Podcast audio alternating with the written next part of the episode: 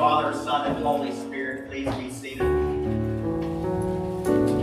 Are you enjoying our morning snow? we like our snow in liquid form. yeah, you know, um, some people might say it's raining outside, but for me, that's just snow in a form. I really love snow. I really love snow. I hope you were careful this morning heading out. I had a little bit of ice, of some slushy stuff uh, when, I, when I came out this morning. Uh, wonderful message. You're supposed to do that, by the way, right? You're supposed to say some things or kind of just throw away things, right, that get people's ears kind of in tune with your voice. So that's all that this is, about the about the weather, right? It's not free of charge. Free of charge. So our reading for this morning from from the Gospel of Mark. Um, the thing that struck me in that is they go searching for him, and they say to him, "Everyone is looking for you. Everyone is looking for you.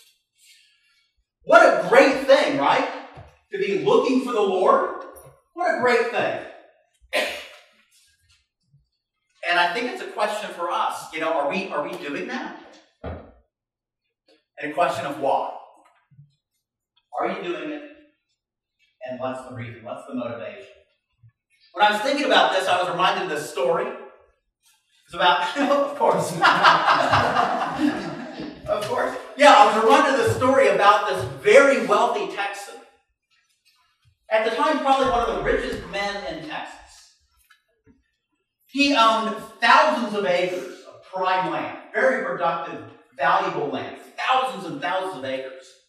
On that, he had hundreds of oil producing wells, probably part of the reason why he was so wealthy. Thousands of acres of great land, hundreds of oil producing wells, thousands of head of cattle, and lived in this 20, 30 room mansion on this big piece of land. Beautiful landscaping and a wonderful pool out back. And to top it all off, he had a beautiful young daughter. Beautiful young daughter. And she had come of age to where, you know, somebody might start courting her. And he thought it would be a wonderful thing for him to invite all the eligible young men of the county to his home to meet his beautiful young daughter. And so this party was going on. He invited all these young men. This party's going on. It's great. And at one point, he calls everybody to the backyard where the pool is and invites all the young men to stand around the pool. He had filled that pool with snakes and alligators. and he made them an offer. He said, The first young man who can swim across this pool you have your choice of three things. Your first choice is a thousand acres of my wonderful land. Thousand acres of your choice is yours. If you make it across, that's yours. the other option is well, if you make it across, I'll give you a million dollars.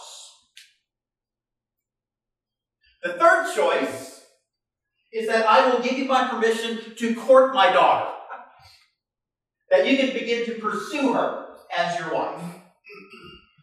And right after he says that, there's this loud splashing noise. A loud splash in the pool. And there's this young man, it must have been a new Olympic record. He made it across that pool faster than anybody's ever done it before. Kind of makes sense, you know, with the snakes and the alligators. And he gets out of the pool, and, and the, the, the Texan is just, he's just amazed. The courage of that young man and his desire to, to win one of these prizes.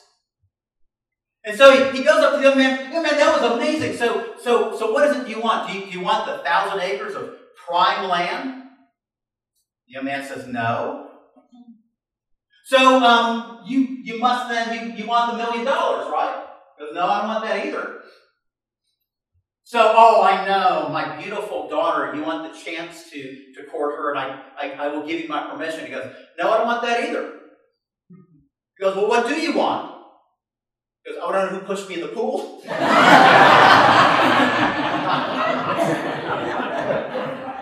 so you saw that coming. Who pushed me in the pool? It's been a very long day for Jesus. You go back to last week, the reading, he was in the synagogue. Remember that story from just last week? He goes into the synagogue on the Sabbath day. This is a recap of last week. Goes into the synagogue on the Sabbath day, and he's teaching.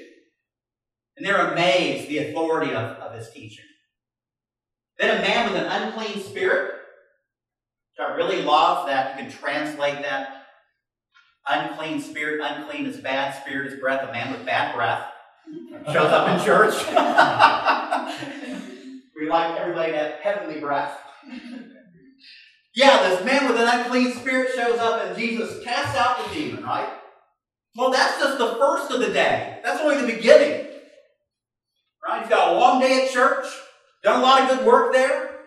A lot of people want an afternoon nap after that. Anybody planning on that? Afternoon nap. But after the afternoon nap, he gets invited over to a parishioner's house for lunch. Sound familiar? Mm-hmm. Okay, going out for lunch. So they're going to go to Simon Peter's house. And, you know, James and John, the tag alongs, they're going too. And they're expecting that they're going to go there and probably have some hospitality, but, but they get there and there's a little snafu, there's a little problem. Simon Peter's mother in law has not gotten the snack tray together. there's no lunch ready because she's not well. She's not well. And Jesus goes in and lifts her up, and the fever leaves her, and she. I mean, it sounds it sounds to our ears, it sounds terrible, doesn't it? Poor lady was just sick.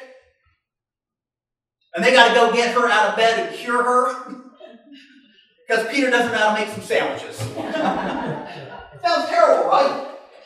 And these are the people that Jesus is going to get the church to go out and like save the world. You can't make your own sandwich? It's terrible. But he raises her up and she's healed. And you know, after he had talked with authority in the synagogue, after he had cast out those demons, and now he cures Simon Peter's mother. When the sun goes down and it's no longer the Sabbath, because these are good God fearing people and you wouldn't dare do this on the Sabbath, but they've already heard about what this guy can do. And so they wait until the very first moment they can do this which is when the sun goes down and it's no longer the Sabbath day. They are at Peter's front door in mass with every sick and dying and demon possessed person they can bring. There are masses of people there. he heals them. He has just had a long day at church and then had dinner at a parishioner's house where he still had to do more ministry. And just when you think the day might be over, you can like take your toga off, put your tie dye on, and just be yourself. Many, many more people come. And he heals this multitude of people. And then what does he do? When it's still dark out, he sneaks away he sneaks away. Do you ever do that? You ever do that? You ever take time away from your ministry? Not just the things that you might do in and for the church, but all the things that you do. Because all those things are ministry. Everything you do. You ever take time away from all that? That's enough? Take your time away. Take your time away. Jesus does. He goes and he finds this secluded place. He's by himself. He's praying. He's praying. We know what prayer is, right? Being with God. Sometimes you use words, sometimes you're just there. And Peter and the other guys, they come and they find him.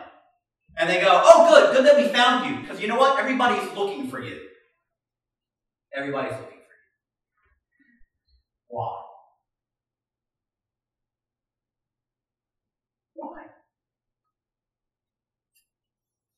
Are they looking for him because they want to be present with him and spend time with him, or do they want something from him? Think about that. Because he doesn't go back. He doesn't go back. It's not that he doesn't care about those who still need his healing touch. It's not that. Not that at all. What's the motivation for them seeking him out? Remember um, James and, and John? Remember they come to Jesus one day and they say, Jesus, when you know, you, when you come into the Jesus administration and you need somebody to serve as ambassador to Egypt and somebody else to be Secretary of State, how about you choose us? Matthew has it that, you know, James and John, they don't do it themselves. They send their mother to do it. send their mother to do it. So, so I'm wondering about this. Everyone is looking for you. Do they want to bring him back? Because it makes them look good? Do more of those things that we can be associated with? Are they doing that? Can a good thing become a sin? Can a good thing become a sin?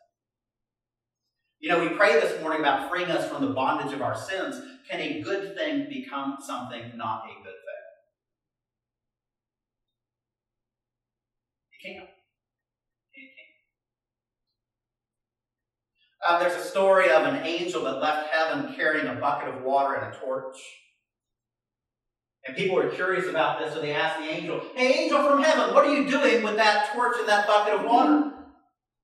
The angel said, With a bucket of water, I'm going to put out the fires of hell. The torch, I'm going to burn down the mansions of heaven. And then we'll find out who truly loves God. I think some people are motivated by wanting to find Jesus because there is a fear of punishment if they don't. Or they want to find Jesus because of the things that Jesus can do for them or for others. Let's get Jesus to come back here and heal some more people. Those are good things. But when those become the things you desire above all things, they become bad. They become bad things. St. Augustine. St. Augustine said, There is no greater romance than to love God. There is no greater romance than to love God. There is no greater adventure than to seek God. And there is no greater human achievement than to find God. Nothing is greater than that. Nothing. Not all the healing and raising of the dead and casting out demons is above seeking the one good thing, which is God alone. Jesus knows that. He knows that people are attracted to what he can do for them, and he can do very good things. But he also tells us that it's important for us to keep things in proper order. It's good to desire to make the world well. It's good that we try to clothe the naked and house the homeless and, and feed the hungry and heal the sick. It's good that we try to do those things. But there's something even greater than that spend time with God, the source of all good things, and to seek the one good thing, the one good thing, the thing that is good above all things, the things that will keep us where we need to be at all times. To seek the one good thing is to seek God alone.